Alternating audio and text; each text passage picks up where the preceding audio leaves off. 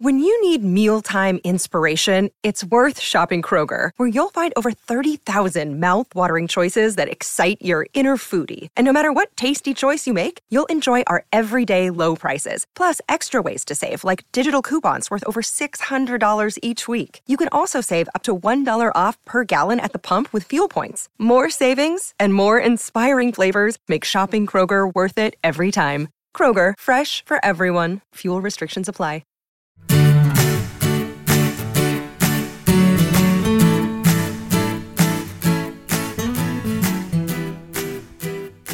Hey, everybody, welcome to Invested. I'm Danielle Town. I really should have done this in the opposite order, but I wasn't sure if we were going to be able to record this week. So here is one from the vault, also on investing versus speculating, just like last week. But this one is from way back at the very beginning. Like, very beginning. Like, I was like, my head was swirling about this long term public investing stuff. And as a private company attorney who worked with emerging companies and venture capital, the concept of investing being more certain than the people I worked with made zero sense to me. And yeah, this is, I suppose, second in our little series here on speculation versus investing. So enjoy. I'm sure you'll notice differences in the way we talk about things, and uh, and we'll be back next week. Thanks, everybody. Have a great week. Bye. Hi, everybody. This is Phil Town. And this is Danielle Town. We're here for the Invested podcast where we talk about investing in businesses, also known as stocks. we talk about buying the whole business or acting as if you buy the whole business exactly. when you buy one share of stock. Yeah, we've been we've been talking lately about the basic idea that Warren Buffett has. We're we're very big on Warren Buffett and Charlie Munger type investing, um, and and we've been talking about how to value something in the way Buffett looks at, say, a piece of real estate or a farming operation and just values them as a business is exactly the same way that we want to value any business, whether it's public or private. We want to pay a certain price for it, and we want to understand what we're buying. And we started off this podcast a long time ago with Charlie Munger telling us these four simple things. And, I, and, it would probably be a good idea. What do you think? Just to repeat them really quickly right here. I love the four principles. I think about them all the time now. They're so simple, and yet there's so much to say about them. I mean, we spent, I think, six podcasts maybe when we first started talking about four principles.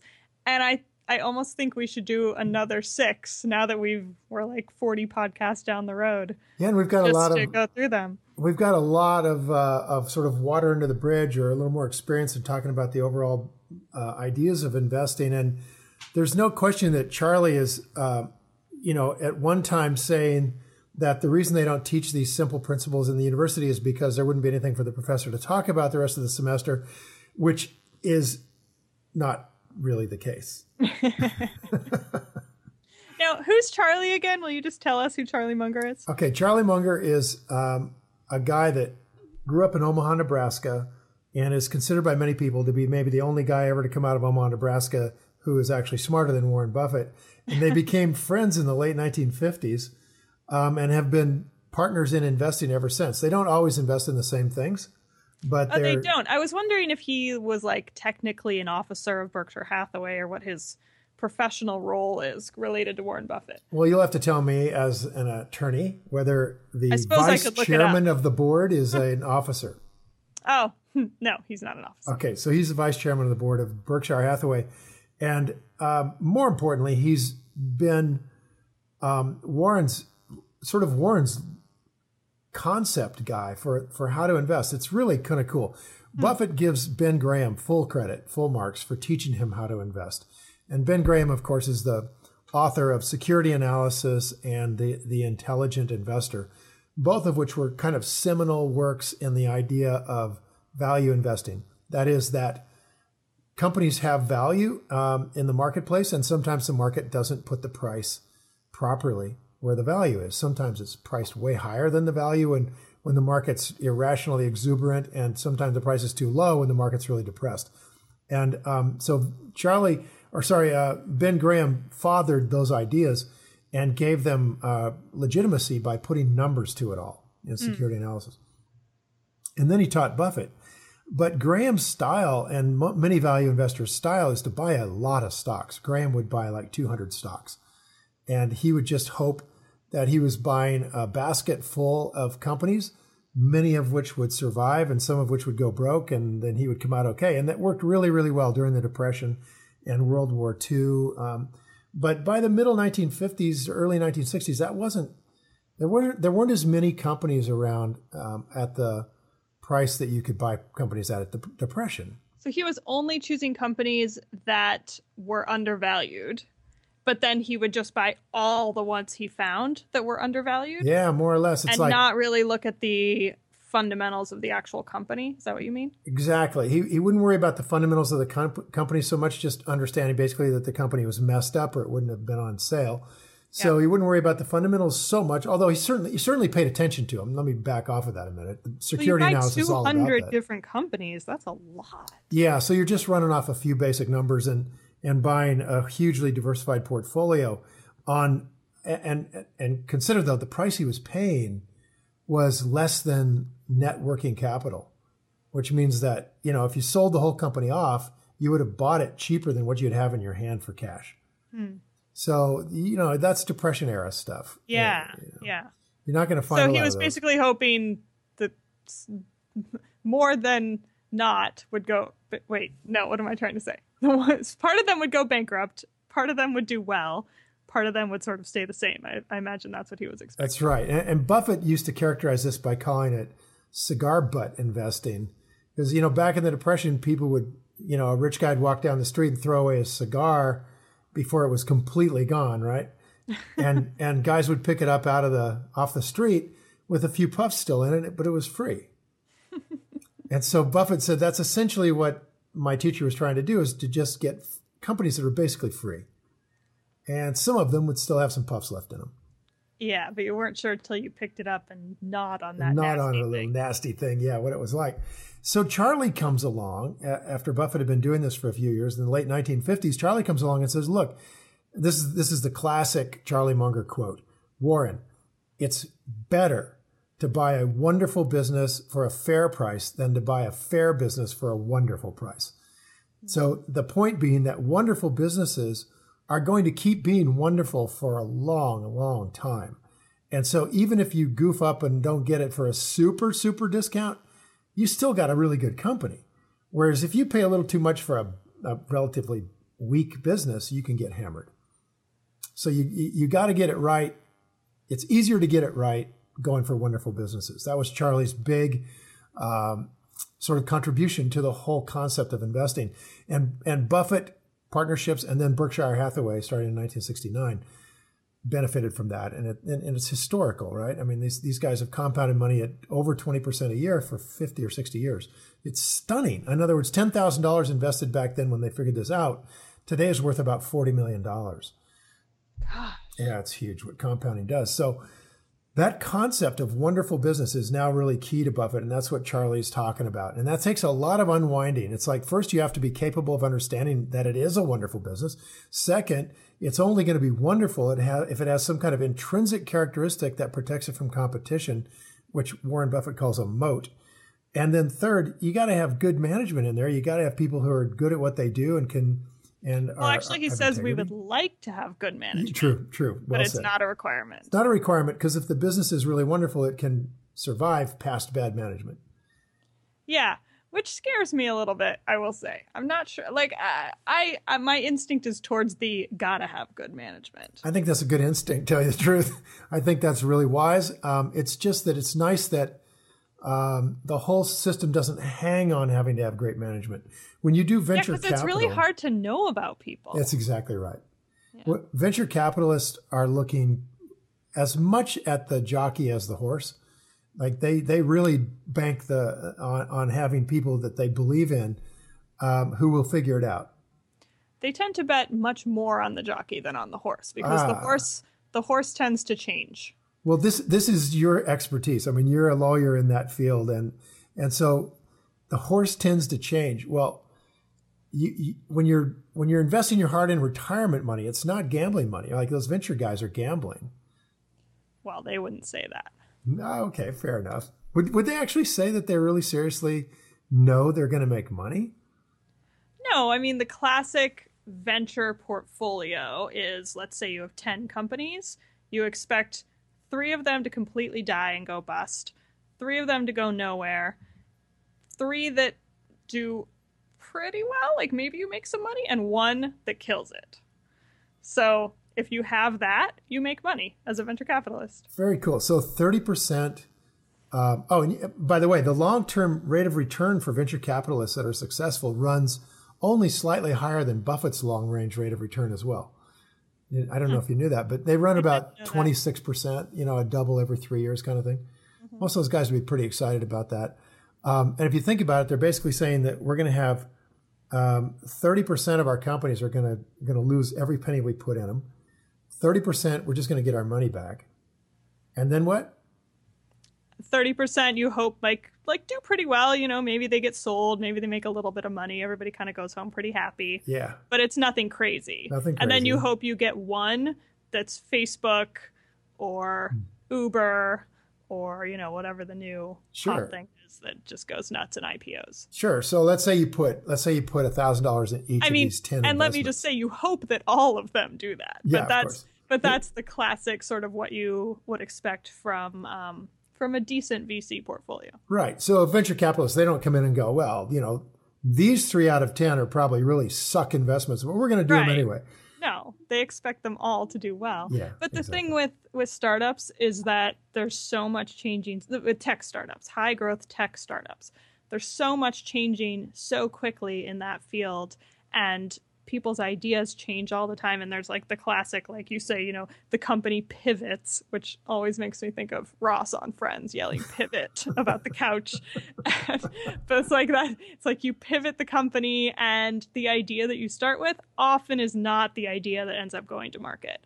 But the people do stay the same so that's why they look at betting on the jockey instead of the horse. And this is this is the vast difference between investing in, in, in my my view and speculation with investing, there shouldn't be a pivot. With investing, you should have a business that's so simple that an idiot can run it, but it's locked in with this intrinsic protection, this this this moat, um, such that it's very hard to compete with these guys. So you want you want simple, but you want moat, and um, you know I got to tell you, those are not that easy to come by. No. Know? I mean, I do think that VC investing is not speculation. There's an awful lot of deals that those guys see that they say no to. And that's it's really more of a skill than choosing the right company is saying no to the to the wrong well, company. Let me let me let's But it's clarify. very different but it's very different from the kind of investing that you look at, which is established companies that have a track record. When you're looking at companies that have absolutely zero track record, the only thing you really can go on are the people and the idea that those people have come up with, as well as their plan to go forward. But you don't you don't have any backward looking um, data to rely on. Well, I, I'm going to argue back here. I'm going to push back that unless you're, in other words, investing is something that has um, a high degree of certainty to it. I'm going to make the bar really high in terms of certainty. There's no, it's not perfect certainty. Um, so we'll say the most perfect certainty you can get in an investment is to invest in a U.S. government treasury bond because the U.S. government is not going to go broke. And now, the reason I don't say that's perfect certainty is because there's never been a country in the history of the world that hasn't eventually destroyed its currency. Um, eventually, they print too much of it and it crashes it, and you end up owning something that gets devalued 10 to 1. So, even in when they have a printing press, it, you don't have perfect certainty. But we're going to say that that's as close as it gets in the real world to certainty, as the government is going to pay you 2% every year for 10 years. Deal. Okay. Fair enough. That's certainty. All right, then we come down to the next level of certainty, which is sort of Warren Buffett ish, what we would call rule one investing, where you're buying a company which has characteristics of a bond with the US government. That is, that there's a high degree of likelihood that this cash flow is going to continue for as long as you intend to be in the investment. That's the, the in my view, the highest level of certainty you can get while investing in a company. Okay. Okay. Then you step down another level. And when you step down another level, you shift. I'm going to call those things investing. I'm going to say that when you buy with a great degree of, degree of certainty that the cash flow is going to continue, you've almost bought a bond. In fact, Buffett calls these things equity bonds. So to him, Coca Cola, American Express, IBM, uh, Wells Fargo, these are these are bonds. They're not stocks in the traditional sense that they just can go up and down and your your return goes up and down with them. All of these companies pour cash out to Warren Buffett's ownership. And they would do yours too if you owned them. So these are cash cows, they're cash machines, and they're producing all this cash like a bond. So they have that in common with a bond. Now, unlike a bond, there is some degree of speculation. In other words, they're not the federal government and they don't have a printing press. At Evernorth Health Services, we believe costs shouldn't get in the way of life changing care, and we're doing everything in our power to make it possible. Behavioral health solutions that also keep your projections at their best? It's possible. Pharmacy benefits that benefit your bottom line? It's possible. Complex specialty care that cares about your ROI? It's possible. Because we're already doing it. All while saving businesses billions. That's Wonder made possible. Learn more at evernorth.com/wonder.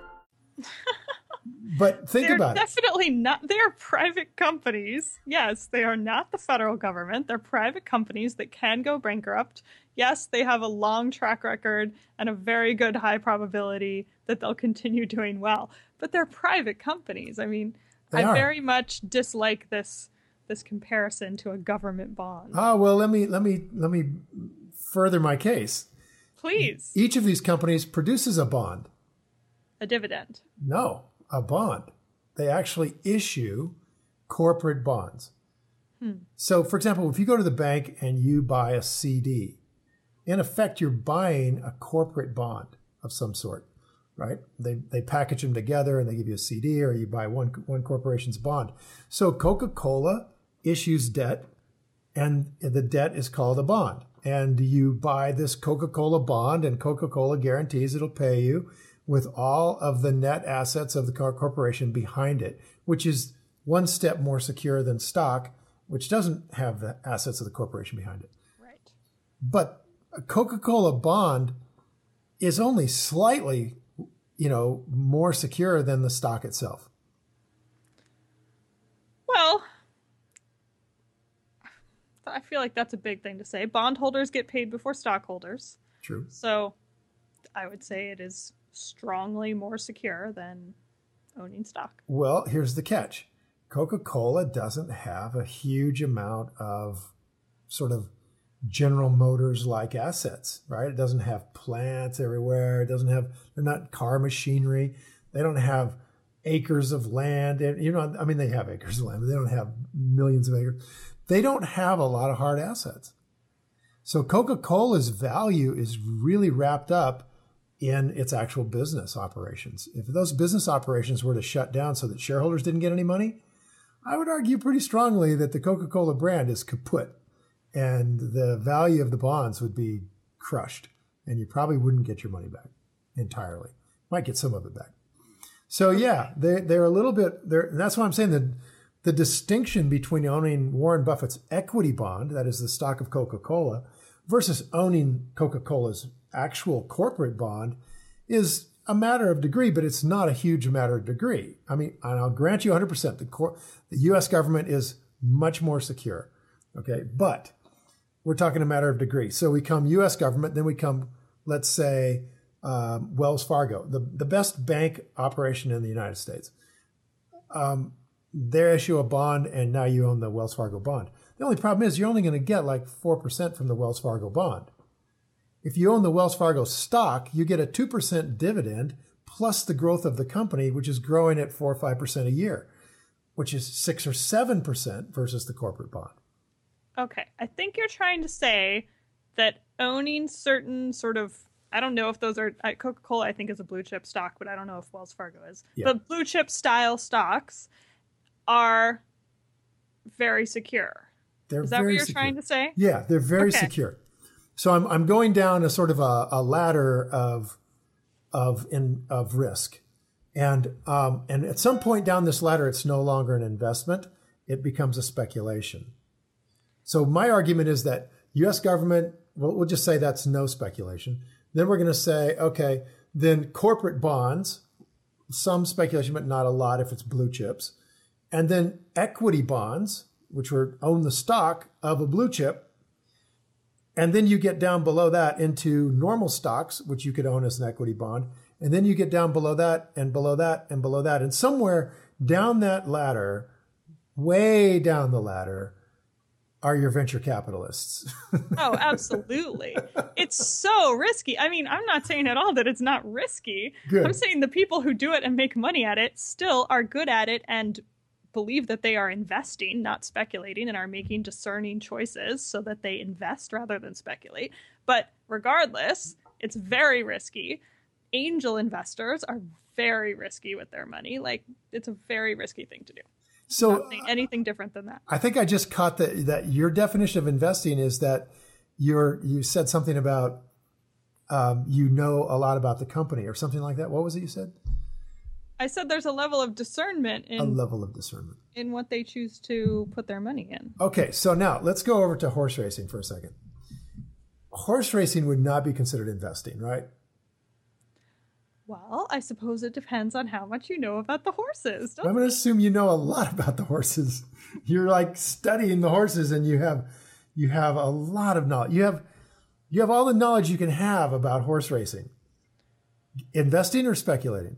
do I have all the knowledge I can have about those horses actually in the given race? Yeah, like everything you could know, you know. You, you I know you- everything. well, you're not God, but you know everything that the trainers know about those horses. Yeah. I would say that's investing. Ooh, you would? I would because you know what horses are more likely to win than other horses with a pretty strong degree of certainty. Now, there's probably like two or three who could all win, and in that, that's where you just have to, you know, hopefully use your your knowledge since you know almost everything except for what God knows about like the amount of sleep they got the night before and what they ate and that kind of thing. Well, I, I would actually. I'm not going to disagree with you in general because there are there are very good syndicates that put lots of people's money together, who study the horses really closely, and who and historically, um, I know one of them did 150 million dollars in, in profit. So they did it really consistently too. That's completely insane. It is crazy, but I still would not call that investing. I think there's a high degree. Of, well, but uh, you're it like conflating you're conflating risky investing and speculation. You're using the term speculation to mean risky investing. Yes, right? which means there is no such thing as risky investing in my in my definition. Those That's- things that's are right. not the same thing. You're using investing to mean low risk Yeah. investing. So risky investing is an oxymoron. No. Yes, it is. It's an oxymoron. It's just a bunch of people that don't want to admit that they're actually rolling the dice. They just don't want to admit it. And it's in their bit, it's in their interest not to admit that they're actually speculators. If you're a venture capitalist and trying to raise money from pension funds, you don't want to go in and say, Hey, we're a speculator, man. Because they're not speculating. They have reasons for doing what they're doing. But I think of speculating as just, as you just said literally 15 seconds ago, rolling the dice. There's no rhyme or reason to what numbers are going to come up on that dice when you roll it, and that's the whole point. Whereas oh my gosh, you- you are so uninformed about dice. I am not uninformed about dice. There's a complete rhyme or reason to what numbers are going to come up. Stop it. Don't say things like that. There is. Go. It's, okay, clearly you have never played craps. No, I've never played craps. That's right. Because if you had, you would know that on the crap table, if you get a number, like let's say eight, that there are very specific odds of the eight coming up that are different than all the rest of the numbers on there on, on those dice. In other words, you're rolling two dice. So there's a set of odds that are saying that the odds of getting these numbers are much, much higher. Because, for example, in order to get a two, there's only one way you can get a one and a one. now you're talking about something different. I'm You're talking, about, probability. You're talking about combination of dice. and what I was talking about was one die being thrown. I didn't say And we're to rolling. My knowledge, no, To my knowledge, No. unless it's a weighted die, there is an equal probability of any of those six numbers roll roll back the tape, and you'll hear that I said roll of the dice, not roll of the die. It's roll of the dice, and that is in fact full of math about what's going to come up next. That is true. The There we go. probability of combinations of numbers. Yep. That is true. There are various, you know, Yes. So statistics about that. roll of the dice And you know me- perfectly well that's not what I meant when I was talking. I don't. I don't. What I think is that you're trying to make the case that risky investing is actually meaningful. What I'm That saying is is what I'm it's a saying. contradiction of terms and an oxymoron. And what you've got is a, a- a situation where the dice have odds, but it, you're gambling. That's what gambling is. And so it's not that gambling is just you're an idiot throwing one dice and they all have exactly the same odds of coming up. One die. Let us not confuse it. Let And- us not confuse it. and it, it's not like a matter of odds. Like Warren Buffett's not going to go into a company where the odds are good, it's going to come out all right. That's completely anathema to investing. I don't invest when it's an odds bet. Even, you know, okay, there's a 70% chance this is going to come out right. No, there's no way that's true. There's always some chance it won't come out right. Yeah, but as soon as you start to be able to put any kind of odds on it, you've stepped into the world of speculation. Like Buffett used to do, and maybe still does, a lot of merger acquisition betting. He very was very clear. It's speculation. We've got these two companies that are merging. The odds on this happening, the probability of it happening is like 90%. Okay, great. Now we can run an analysis that says, you know, if we put in this much money and, uh, you know, and that's what we could lose, and here's how much we could win, and we've got a 90% probability, we can figure out whether we ought to make that bet. But that's not the case for, you know, putting money in Wells Fargo. That's, there's nothing that says, oh, yeah, it's about 95% probability that Wells Fargo will be around in 10 years. No. No, I don't. Yeah, I mean, I, I would say it's a 99% Point nine. I would say if the country's around in 10 years, you know, 99.9999, Wells Fargo is too. The part we don't know is whether Wells Fargo's stock price is going to be up in 10 years. That's the part we don't know. And here's the beauty, Danielle. Investing like Buffett does it and investing like I do it, we really don't care. we don't care. We don't care what the market's doing. And this is really critical to understanding really the difference between investing and, and speculating. So I think you've opened a fabulous sort of uh, area that we really have to concentrate on. I was going to talk more about Chipotle Mexican Grill's valuation and all that. We'll do that next time. Let's finish this. This is hugely important. Okay, okay. If we're going to talk about something besides Chipotle, we have to take a, a minor interlude and just say we meant to talk about Chipotle. we meant to talk about Chipotle last week, but we had the worst technical difficulties we've ever had. And last week was just, we got cut off and it was just a mess. Um, and now this week we're totally off on some different topic. So I'm fine pushing Chipotle to next week, Well, but just so everybody knows that we're pushing it. I wanted to talk about, you know, Chipotle badly, but we keep getting into these issues that I think are more important to correct. And and I, you know, I really want you to understand that there's a there is a gap that exists between investing and speculating, and that people who say they are investing, and there's many of them, are not investing; they're just speculators, and that includes the people who run your mutual funds, who run the pension funds, anybody that's investing in an index. They're all speculators. And Okay, reason, so you seem to have a very clear idea in your mind of what speculation is versus investing. well, I certainly have uh, a sense of what kind of product it is that I would call it speculating versus the kind of product I'd call investing. So, I mean, I just named a couple of things that virtually 99% of the people who are managing other people's money would say are investments. And I just call them speculation. Okay, say those again. Okay, the your mutual funds and the indexes, the stock market indexes are speculative, and the reason that they're speculative is you're basically buying into something, expecting it to go up because it's gone up in the past. That's your only reason. Like, okay, I think America's going to be better in the future than it is in, it was in the past. Well, we're right now in the first generation of people, you are likely to have, uh, as an average in your generation, a less wealthy life than me. First mm-hmm. generation in the history of America. In other if words, I have all sorts of reasons that I think the market is going to go up, does that make me an investor or am I still a speculator? I think you're a speculator. Because, simply because I'm buying an index. well, so it has nothing to do with my own preparation or reasons for making a certain a certain purchase. It does. It's just that the, the the world of things that you have to know to know that America is going to be fabulous down the road in 20 years, which means the stock market has doubled three more times in that period of time if it keeps up with historical averages.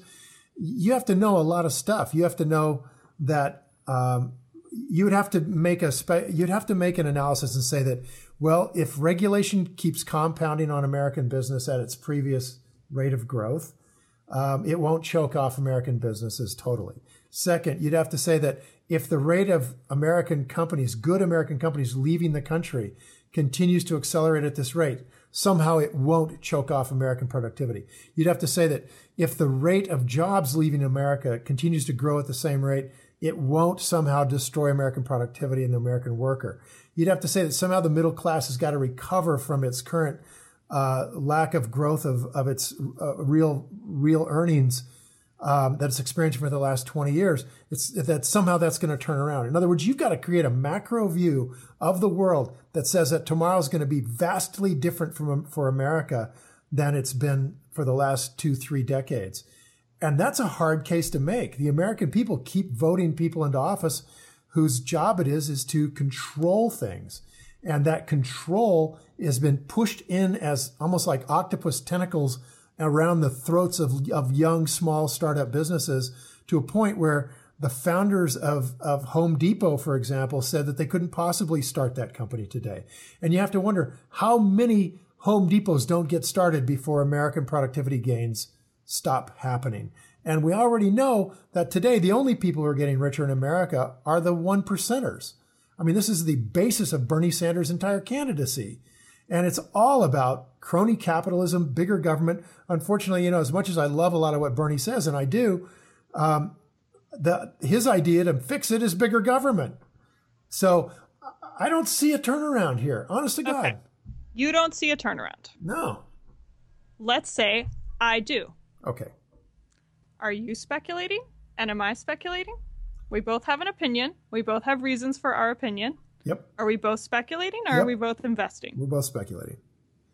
so you're speculating as well. Yeah, because the, the the ideas are too big for any for me to absorb all of the possibilities. There are things out there that can happen I just can't account for.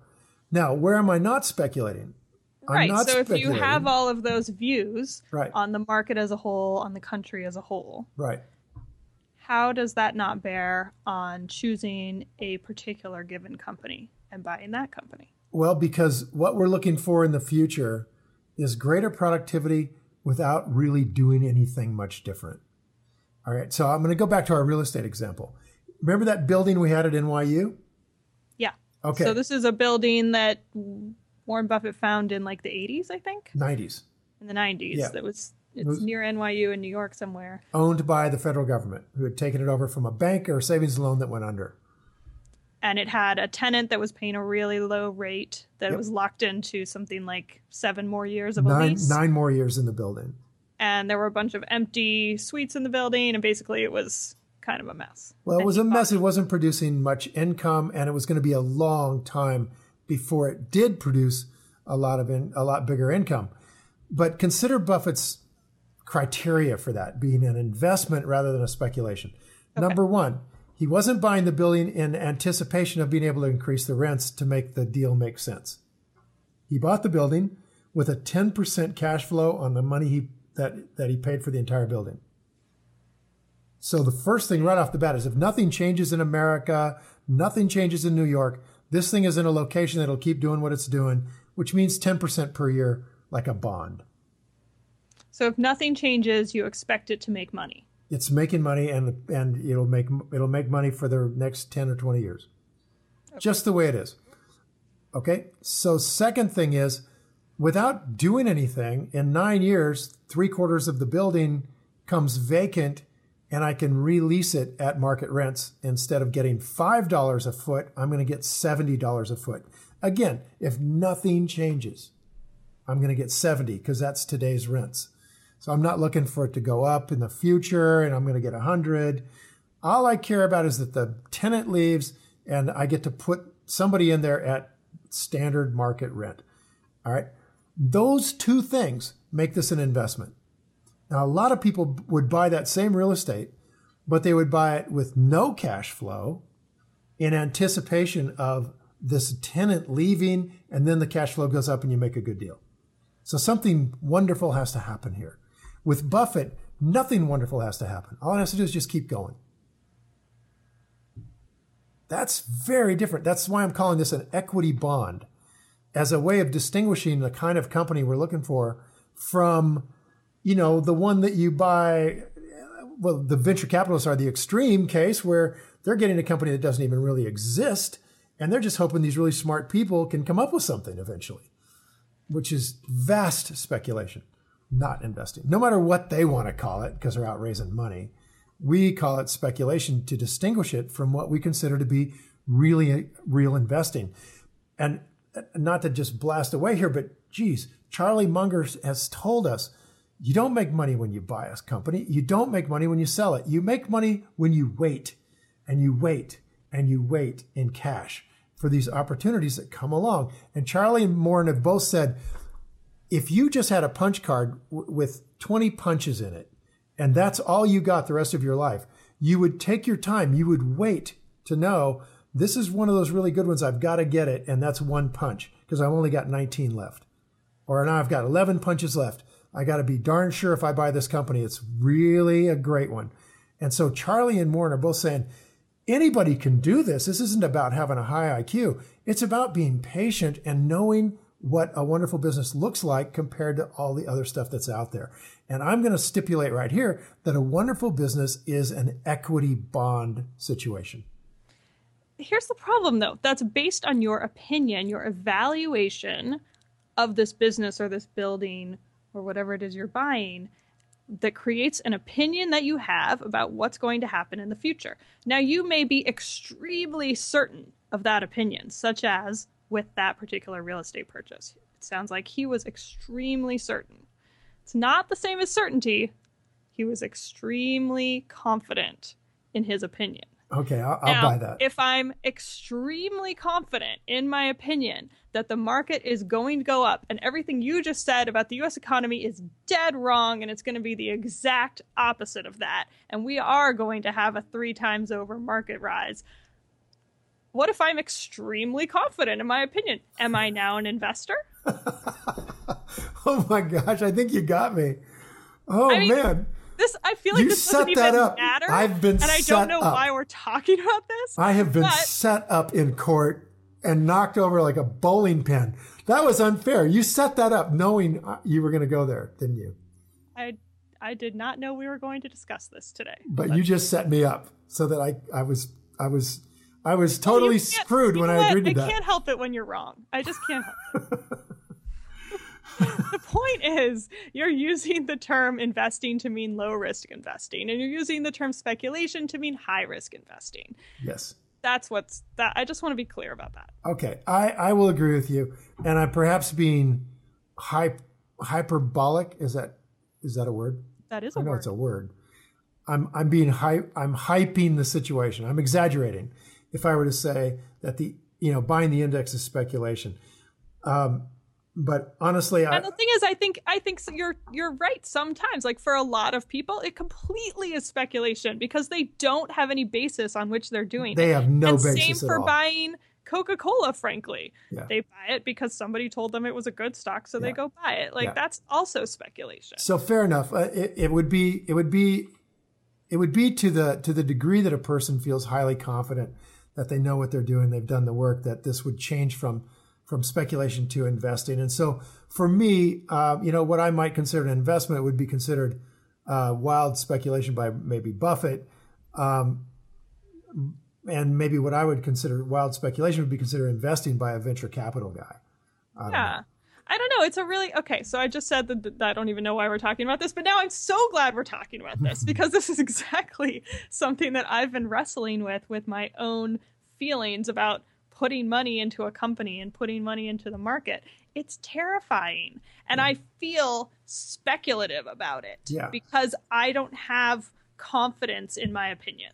Well, then even even if I've done the research, Yep. I don't have confidence in my own research because I just I don't have much experience. I have almost no experience. Right. And I think a lot of people feel that way. So even when you've even when you've run the numbers and you've gone through the steps that Charlie to go tells you to go through, it's still at the end you're looking at this sort of conclusion and you're going is there like an answer key somewhere because I, I could have done this completely wrong and I will not know until I've lost half of my portfolio, which is terrifying. I got you. I got you 100%. Well, let me wrap up by saying a couple of things about that. First, what This is want something we're going to talk more about because I'm yeah. fascinated by it. Oh yeah, this is this is deep deep stuff, and this is right where uh, the rubber meets the road for most uh, novice investors. Is what Danielle you're talking about right now is huge, and so what we try to do is to to narrow down the world of oh my god I don't know anything to a small number of companies that fit into what we call the canyon or what Warren Buffett calls the circle of competence, and we try to try to understand what we know and be pretty clear about what we don't know and stay away from what we don't know. So initially, if you start off, you starting off not knowing anything at all, then we got to keep narrowing things down until we get into a couple of companies where while you might not know anything, at least you know you like what they do because you're a customer. Yeah. yeah. All right. So that's where we want to start. I'll, I'll leave it at that for right now. We want to start right there where you're already a customer. You're a consumer of the thing those guys do, which means you've already had some discernment in there. Presumably it's competitive. I mean, to bring it back to Chipotle, that's a classic example. Good food. We like how they handle their ethics. We know that they're going to clean up their, uh, at least we know that they're going to do their best to clean up this E. coli situation, Yep. and uh, and generally think it's managed well. So Well, next that's time a let's- company, and I have done no research on Chipotle, so I I know that from you know eating in their restaurants just once a week for the being last in the world. Okay, so let's do this next time. Let's talk about how we would figure out how to come to a value on Chipotle, looking at it, whether it's an investment, whether we can get it to an investment status, or it has to stay speculative because we just don't know. So let's use that as the main criteria. At what point does this flip from being a roll of the dice, plural, into something that's more like a bond with that level of kind of certainty to it. Let's let's dive into that because I think that's really really getting to where the rubber meets the road for you in particular. I agree. Okay. Okay, good plan. All right. Well, until next time. Thanks, Time to go play. See ya. Bye. Bye.